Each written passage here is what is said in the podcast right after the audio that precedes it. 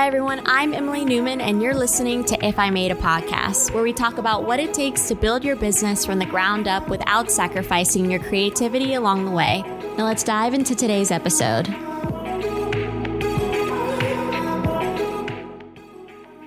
Hey, everyone. Thanks for joining. If I Made a Podcast today, we're talking about how to double your revenue by adding a new product or service. This is so exciting. Yeah. This is kind of where you got to um, after If I Made started, right? That's right. And I have the lovely Mary McLeod joining with me. Hello. Um, Mary used to be assistant to the blogger when I ran Once Wed, and now she runs all of our email marketing.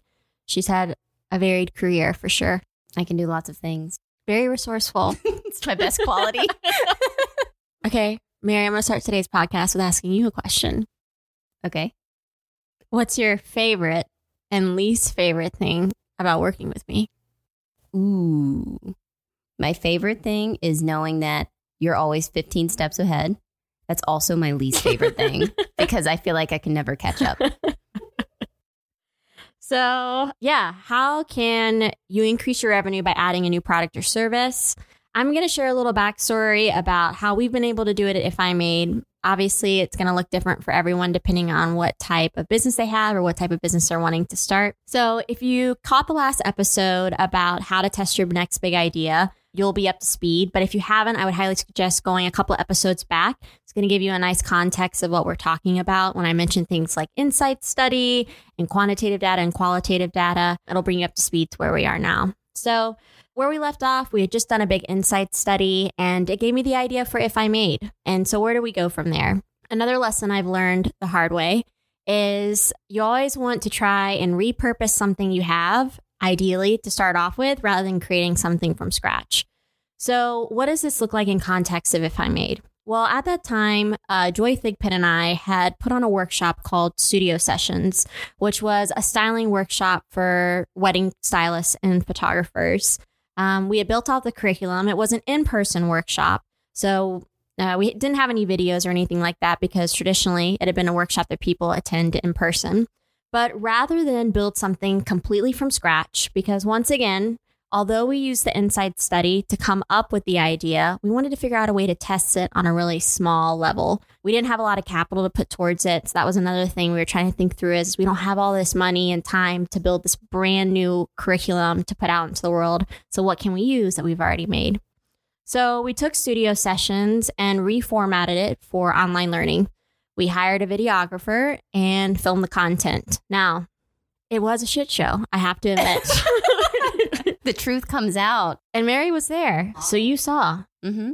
It was special. It was special. It was, it, but you know, It was good. We, we were figuring it out. And that's one of the things that, eh, you know, some people refer to it as the dumb tax. If you've heard that phrase before, when you're starting something out, you just don't know any better. So you're making a lot of mistakes and there's a tax. There's a ta- and that's how, you know, I don't personally use that phrase to describe it, but I think it does kind of Well, to give you guys credit, you and Joy weren't used to doing something trying to get it right the first time. You were used to doing in person workshops. So For you sure. knew the curriculum, but it's a lot different teaching hands on yes. than teaching in front of a camera. So it Mhm. was, you had to learn and do it slowly and yeah. redo it and redo it again. Well, and really, I feel like the biggest learning curve was on the technical side. You know, we had a lot of experience uh, with photo shoots, working with photographers, and video is a whole nother beast. We made the mistake of going into it thinking, oh, we're going to kill this because we know photography so well. That is incorrect.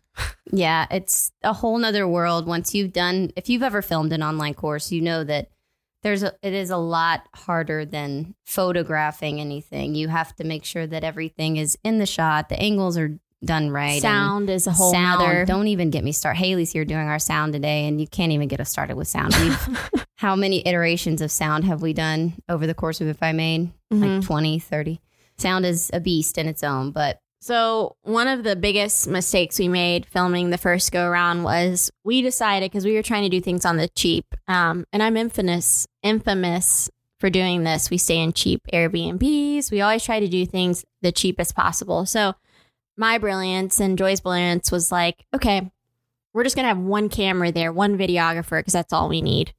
And doing that with one person on camera is hard enough, but doing it with two people what what took was supposed to be filming a two hour video took like nine hours. Yeah, and you guys are used to our online courses now where they're mostly video. This was not that. It was mostly written and the videos were a supplementary thing and yet they still took Forever. forever. So but I think a lesson that you can learn is you didn't want to invest all of that money up front Mm-mm. because you didn't know if it was going to work anyway. For sure, for sure. So looking back, you know, one of those things that was a hard lesson to learn, but there was purpose behind it. We were just trying to save money. So, like Mary's point, you know, for you know, because we were trying to keep the budget down, we didn't do a ton of video with our first course. It was mainly written PDF learning worksheets. The advantage we had going into it was a lot of the content was already done. It was just a matter of getting it on paper in a visually pleasing way for people to be able to learn. So, we ended up taking studio sessions, repackaging it, renaming it Wedding Styling 101. And the reason we did that is because when we were initially pitching studio sessions, it was to a group of people who were really, who already knew us. They already knew Once Wed. We didn't really have to go out of our way to explain what we were trying to do. With Wedding Styling 101, we were wanting to reach an even larger audience, people that didn't know us. And so studio sessions on it's on paper could mean a lot of different things. And we knew for this to really reach the right people, we needed to repackage it in a way that was very clear and upfront with our titles. So, one of the things you may have noticed over the lifetime of If I Made, if you've been following us for a really long time, is we've actually gotten very, very straight to the point with our titles. And the reason is because we've just found that although kind of fun, witty, clever titles, I mean, yeah, they're fun. They're more exciting. They're more engaging. It's more difficult for people to know right away what you're selling. And in a world where people are scrolling through their phones, like, I mean, I don't know how you scroll through your phone, but I know how I scroll through mine. We want it to be really self explanatory and clear to people what we're selling. So, decided to rename it Wedding Styling 101. So it was very clear to anyone who saw the cover what the course was on. And at that time, this was back in like the heyday of Instagram, where anything you put up, everyone saw it, right? So at that time, we only sent out two emails the entire launch to sell Wedding Styling 101. LOL, that's my dream. Uh, it was just a different world. And then we just promoted it on Instagram and promoted it on Once Wed. We did, we didn't even do webinars back then with that first launch. We were just show, sharing videos, we were sharing posts, we were sharing content from the course. We were offering, I think at that point, instead of doing webinars, the way we promoted it was we were linking to free articles, we were linking to free downloadables, free training, like video training. And at that point, no one was offering online learning in the wedding industry. So it was kind of like the first big course to be offered to anyone in weddings. And it did really well. We ended up selling, I think, close to 250 units, if I can remember. And it kind of was like that first validation point, that first data point that we needed of, okay, this actually could be an idea that has legs to it. So, how did you take that and kind of build on it, learn from it, and continue to build that extra mm-hmm. revenue for If I Made? Yeah. So we were a little scarred from video after that first course. and two, we just we didn't really have the budget to do video again even though the course had done really well. You know, we were using we were having to reinvest back into the business to continue to run the business and create the next curriculum.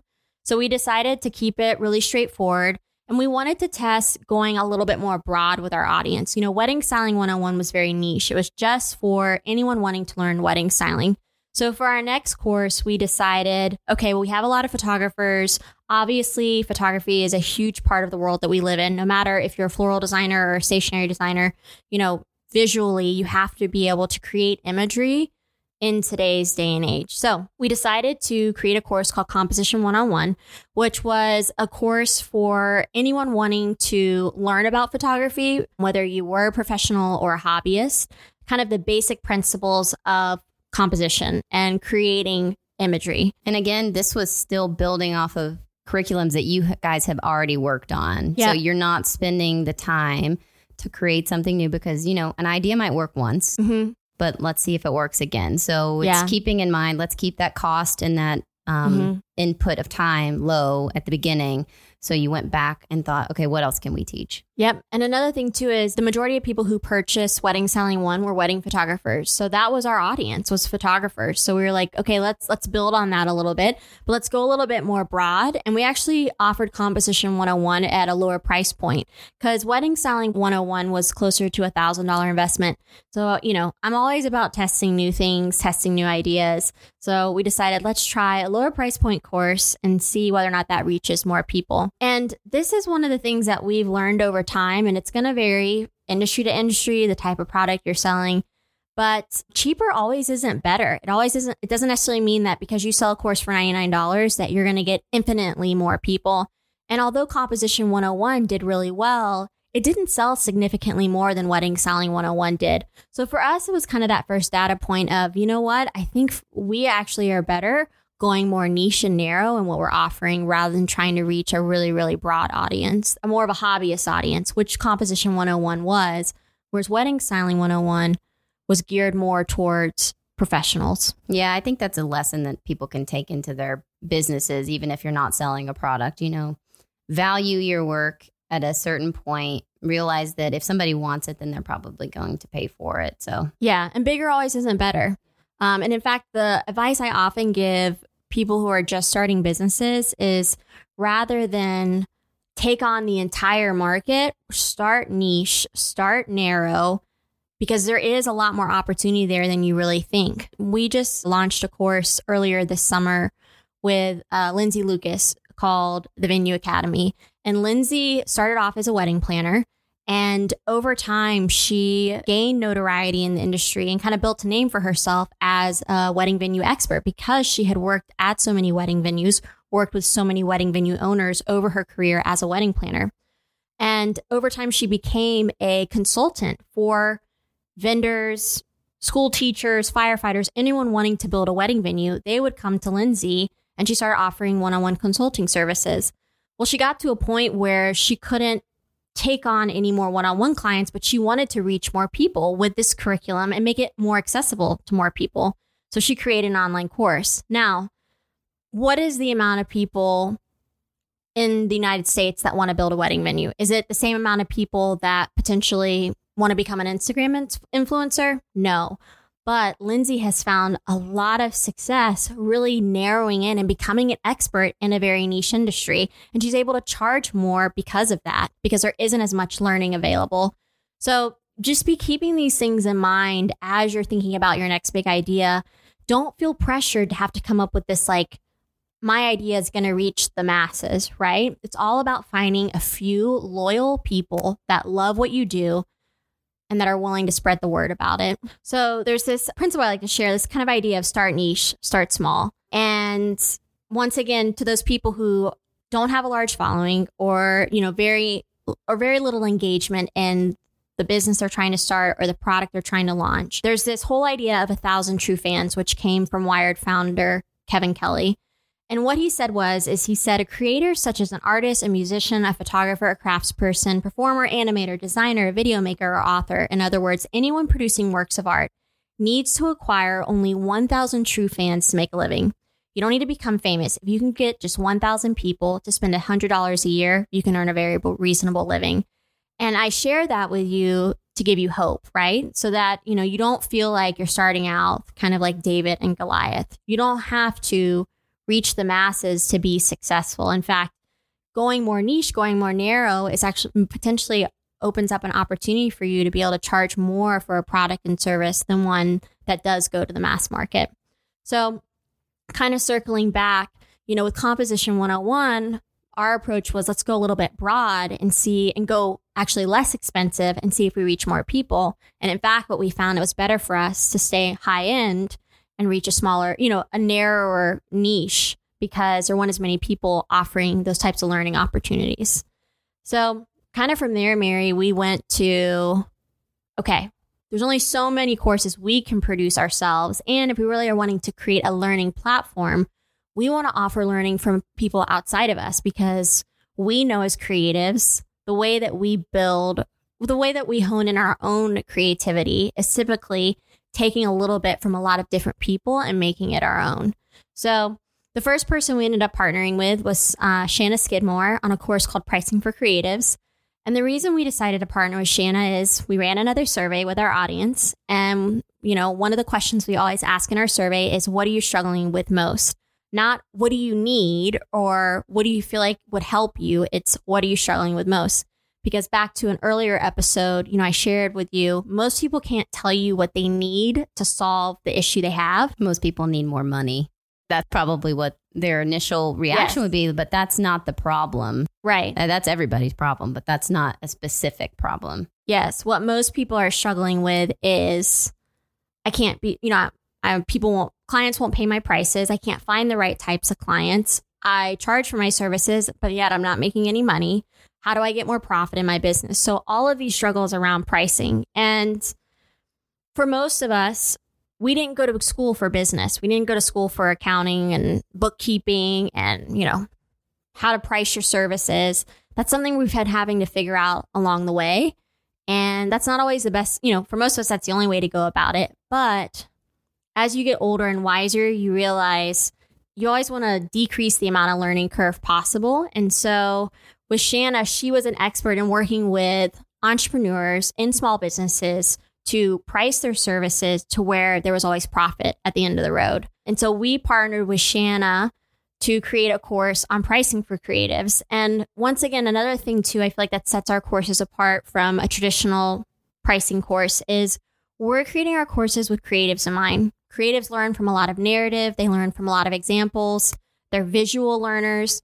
So this course was a combination of the written word and video learning as well. That was our first kind of business only course. And it did really well. Uh, That's one of the launches that stands out to me of where we got a lot of engagement from the community because it was really the first time as a whole we were talking about this big struggle around pricing and how it was just it's kind of an epidemic in our industry of people underpricing their services. It's still something people struggle with. I feel like it's always the number one thing people feel like they need to help they need help with when we run surveys. Yeah, definitely. It's it's always somebody's underpricing and then ruining the market or Mm-hmm. nobody in my area will pay these costs because people don't know how to educate clients. Mhm. kind, there's a million reasons that pricing is an issue. Yeah. And I think that a lot of entrepreneurs, a light bulb moment is like time is money. And so making sure you're taking that to account when you're pricing your services or pricing your products. So we launched uh, Pricing for Creatives with Shanna Skidmore. The next course we launched was The Nature of Wedding Floral Design with Sarah Winward. And this was the first course that was kind of a combination of how do you run a business and how do you actually the technique side. So the business side of a craft and the technique side of a craft. And we were back to video at that point, Yes. video and writing. So it was, Mhm. you know, back to those initial struggles that we worked with in the first couple of courses with the video. So hmm that was a whole another learning curve, especially teaching a technique based Yep. art. Yeah. How do you get the angles right? Is it translating well to the viewer? But I think you were willing to make that risk because the first couple of courses you were working what you have. Then you were going back to the audience and you're like, okay, what can I solve for you? And then it was pretty obvious at this point that flowers were such a big, like floral designs were such a big makeup of the audience. And Mhm. there was no online sure. learning really for this. So, you know, you keep going back to that. What does my audience need? What can I provide for them as a solution? And you, you know, you started small and you're just getting bigger and going broader and, you know, taking more risk as you go, but you're Yeah. testing smaller things Mm-hmm. one over the other. Yeah. And, you know, we're trying to identify experts in the industry who not only create beautiful work, but have a creative process they can teach. Because that's a big, also differentiating factor. You can be an incredible artist, but not necessarily be able to communicate your creative process. And it's really important for us to work with educators who can do both. So, Sarah Winward, you know, obviously she is world renowned in the floral design industry. People love her work. It's very unique. It's very, you know, nature inspired, but she also has a very, um, She's a good teacher. yeah. And we she knew has that she was a, good teacher. A creative process. Yeah. Um, and she runs her business in a very specific way. That's also something. she was making money, which is good. I know a lot of creatives struggle with that. And we Yeah. wanted to partner with somebody who we knew could teach students how to do what they love and also make money doing it. So Mhm. that was important too. I'm sure that you probably wouldn't have picked somebody that For was sure. struggling, which you might not know, but we Yeah. knew that she was doing well, that she could teach people how to price, Mm-hmm. the methods behind it. It's the whole package. Yeah. Again, remember we went we went back to pricing, so we had that big Mhm. struggle. The biggest pain point was pricing, so we included that, and we still do in most of our courses. Yeah, I think a big void that we're we are filling in the marketplace and we continue to fill is you know making sure we talk about the craft side, which we call the dessert, but also the business side, which we call the vegetables. You know, you need both to run a successful business. The vegetables are not glamorous, but the people, you know, if you want to make a livelihood out of your art, you have to be able to run learn how to run a business. And so all of our the majority of our courses now offer both and we intentionally to Mary's point partner with experts who can teach both because you know for most of us we're wanting to do what we love we have to pay bills Yeah. So, So think about that when you're thinking about the product or service you want to add. You know, this is the beautiful or unique thing that I can offer, but what is going to be the hook that really gets people mhm. to want to take the next step? yeah invest in themselves you know how am i going to justify this investment within myself so sarah was kind of our first to mary's point like we went really hard in on the technique we taught centerpieces bouquets installations it's first time filming outside I was in those videos.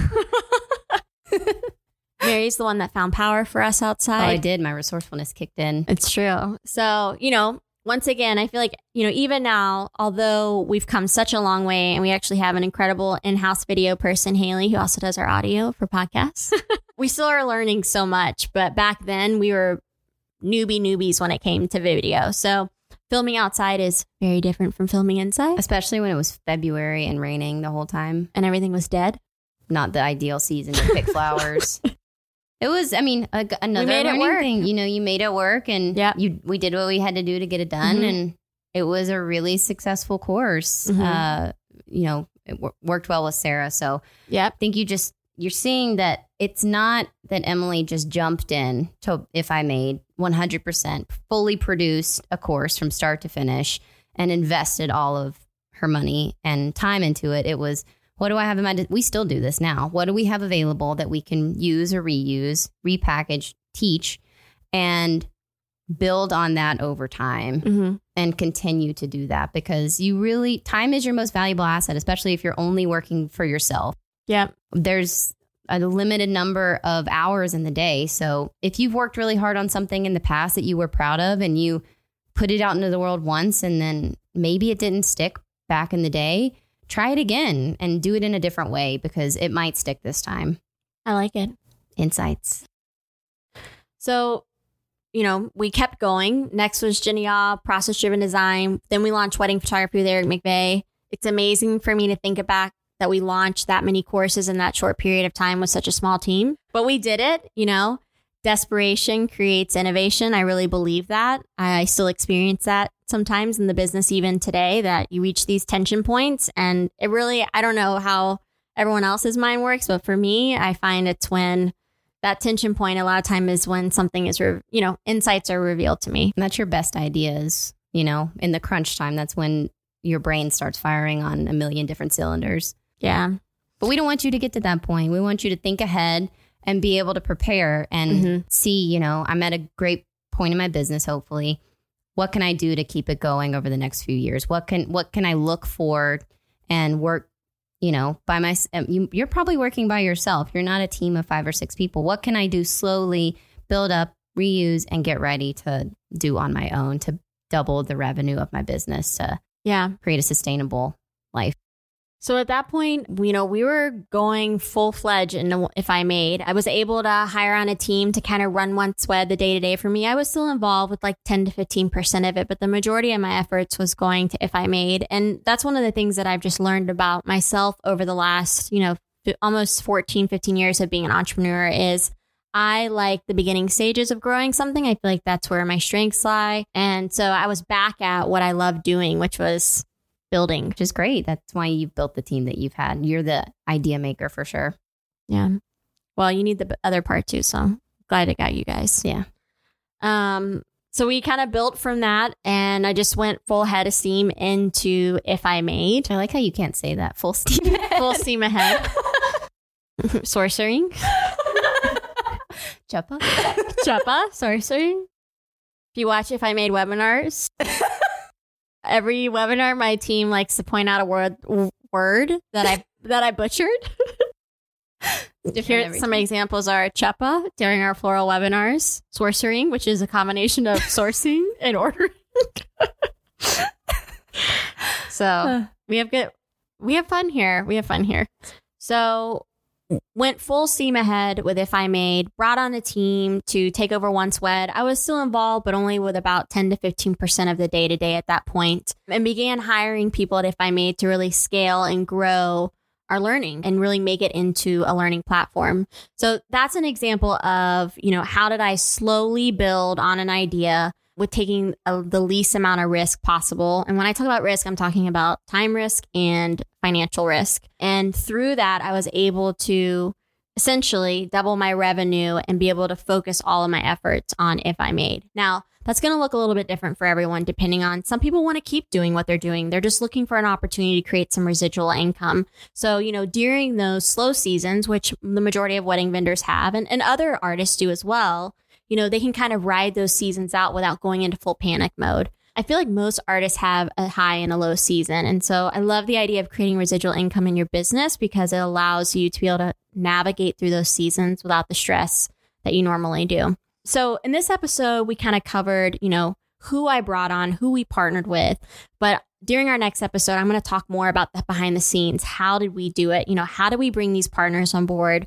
How did we use the limited amount of resources that we did? How do we maximize that, capitalize on that? You know, what are the things that we've learned along the way, things that we would do differently if we were to do it again? Awesome. I'm excited to talk about all of the tech behind the scenes, mm-hmm. building email lists, all the video st- production, video production, all the things that you guys probably don't really think about until you're in it. It's the same with your businesses, all of the overhead costs and all of the how behind actually running a business. Yep. If you go to our show notes today, you'll see that there is a link where you can download a free PDF about how to jumpstart your online course. This is not just for online courses, it's for anybody trying out a new idea. There's an idea validation checklist, an idea development worksheet. So just check it out, uh, try it out, and let us know what you think. Thank you. Oh, and we are on Facebook Live a couple times a week. So go to our Facebook and like us, and, you know, we'll teach you for free on the internet. okay, guys, see you next week. Bye. Hi there. Make sure to go to iTunes and rate, review, and subscribe to our podcast so we can keep coming back to you because we want to know that you're listening.